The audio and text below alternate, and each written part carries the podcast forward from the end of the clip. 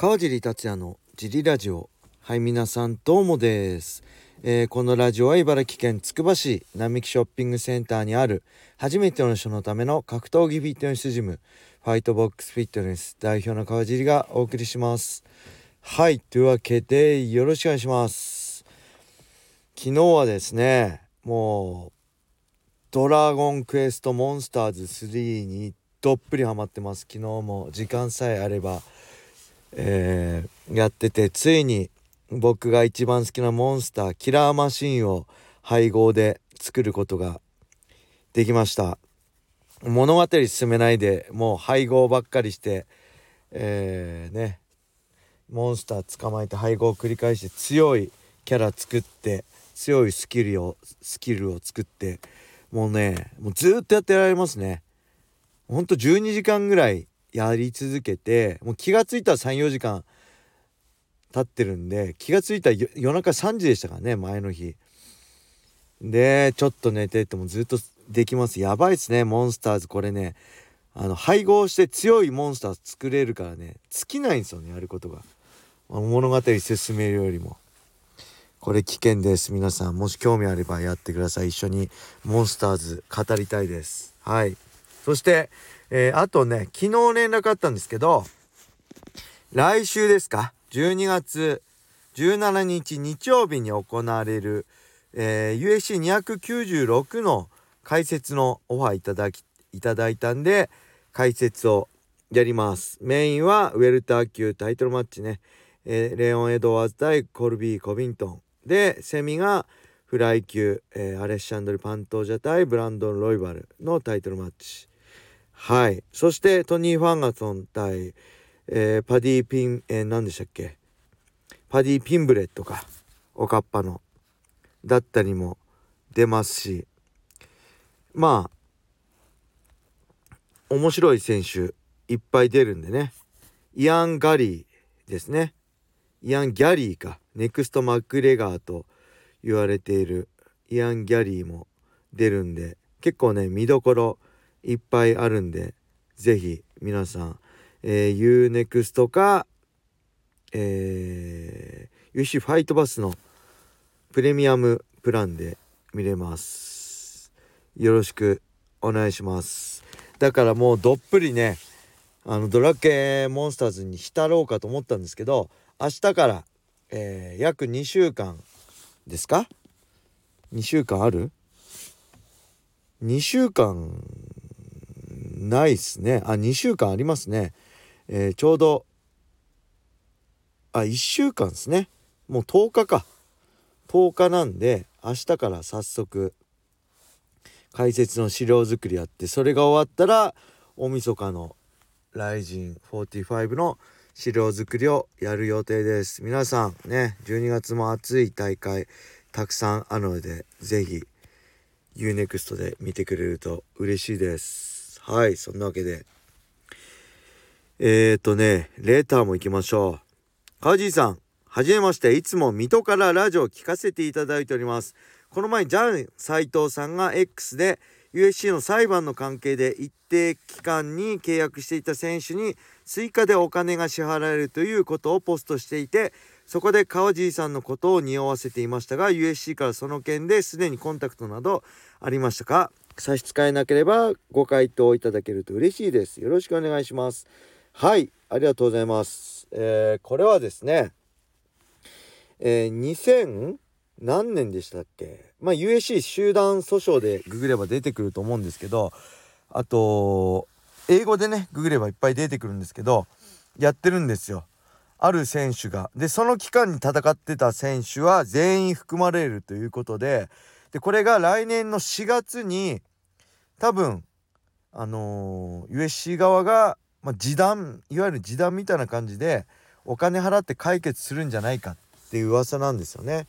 でそれが1200人だっけ？その期間に入ってるファイターでそこに僕だったり水垣くんだったりあとゴミちゃんだったり女将くんだったりね福田力選手だったり、まあ、たくさんの日本人ファイターがいるんですけどその金額は確か莫大なんですよね何千億円とかなんであの最大でえー、何千億円でまあ実際いくらになるか分かんないですけどそれが支払われたらそれも選手にある程度還元されると。で僕これはアメリカで試合した数とかアメリカで放送された数なんで僕はアメリカでほとんど戦ってないんであれですけど水垣君とかはアメリカでたくさん戦ってるんで多分たくさん稼げもらえるんじゃないかな。うん、まあ、えー、100万でもね入ったら僕は嬉しいんですごい期待してるんですけど多分来年の春ぐらいにわかると思うんですよね。はい。でそれに対して USC からのコンタクトは何もありませんね。えー、多分周さんに僕その話があった時すぐ周さんに連絡してこれどういうことですか？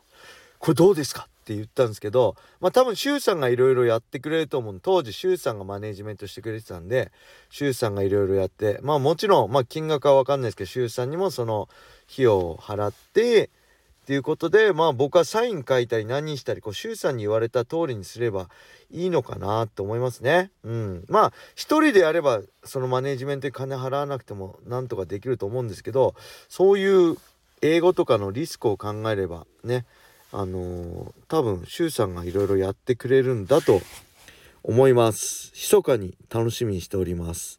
はい、それではもう一個いきましょう。いつも楽しくご拝聴させていただいてます。46歳のおじさんなんですが、最近ジリラジオを知ったきっかけは Amazon のポッポッドキャストを知り、プロレス好きの有田さんのポッドキャストを知り、そして新日本プロレスの棚橋さんを知り、そして川尻さんにたどり着きました。質問に入らせていただきます。もし今までに同じ質問がありましたら、無視していただいて全然構いません。もし、登場の入場曲を現在のから変えるとしたら何の曲にしますか？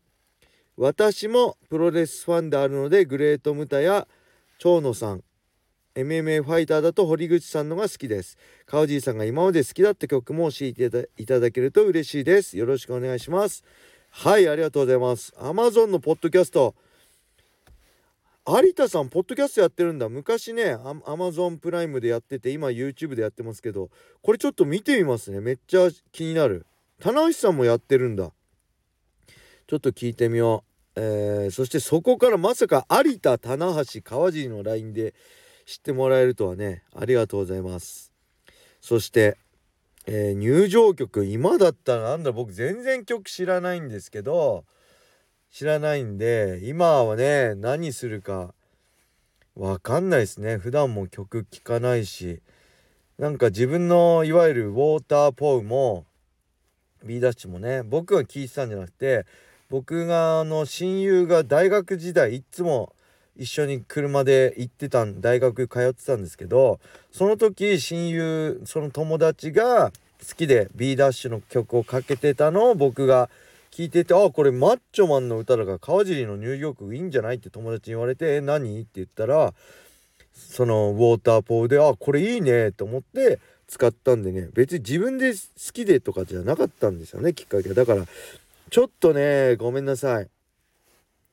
思い浮かばないです。ただ、好きな入場曲はいっぱいあります。やっぱり僕はプロレスだったんで、プロレスファンだったんで、一番好きなのはね、あのこの方も言ってグレートムタですね。グレートムタの入場。もうグレートムタが大好きだったしグレートムタの入場も大好きでした。長野さんもいいですね。パワーホールもいいですよね。長州力もいいし。そしてねやっぱりね僕はまああの四天王時代の全日本プロレス大好きだったんでミサーミサールスパルタン X これも好きですね。ミッサーはミッサーはっていうのね。あれも好きです。はい。で他なんかあるかな？プロレスだとね。うーん。やっぱ全日本プロレスまあスターハンセンとかねのも好きでしたね。うん。あと MMA だとやっぱり一番は桜井師匠である桜井マカ隼人さんの富士見のエレキマンですね。ハイローズの。はい。そしてやっぱりねえー、ルミナさんのねブラフマンのやつだったりえー、あとエンセンさんのあれ何でしたっけ？We rock, we will, we will rock っていうやつね。あれも好きでした。やっぱりファンの、ファンの時ね、格闘技のファン、シュートのファン、格闘技 MMA のファンだった頃聞いた入場曲はやっぱ思い入れありますよね桜庭さんもそうですしバンダレイ・シューバーもそうですしミルコ・クロコップもねヒョードルもそうですけどやっぱりやっぱりテレビの中で見てたファイターの入場曲っていうのは今でもすごく印象に残ってます。はい。そんな感じで、えー、レターありがとうございます。是非ねレターをお待ちしております。できる限り何でも答えます。まあ NG ワードがあるんでそれ以外は答えます。よろしくお願いします。それでは皆様良い一日を。またね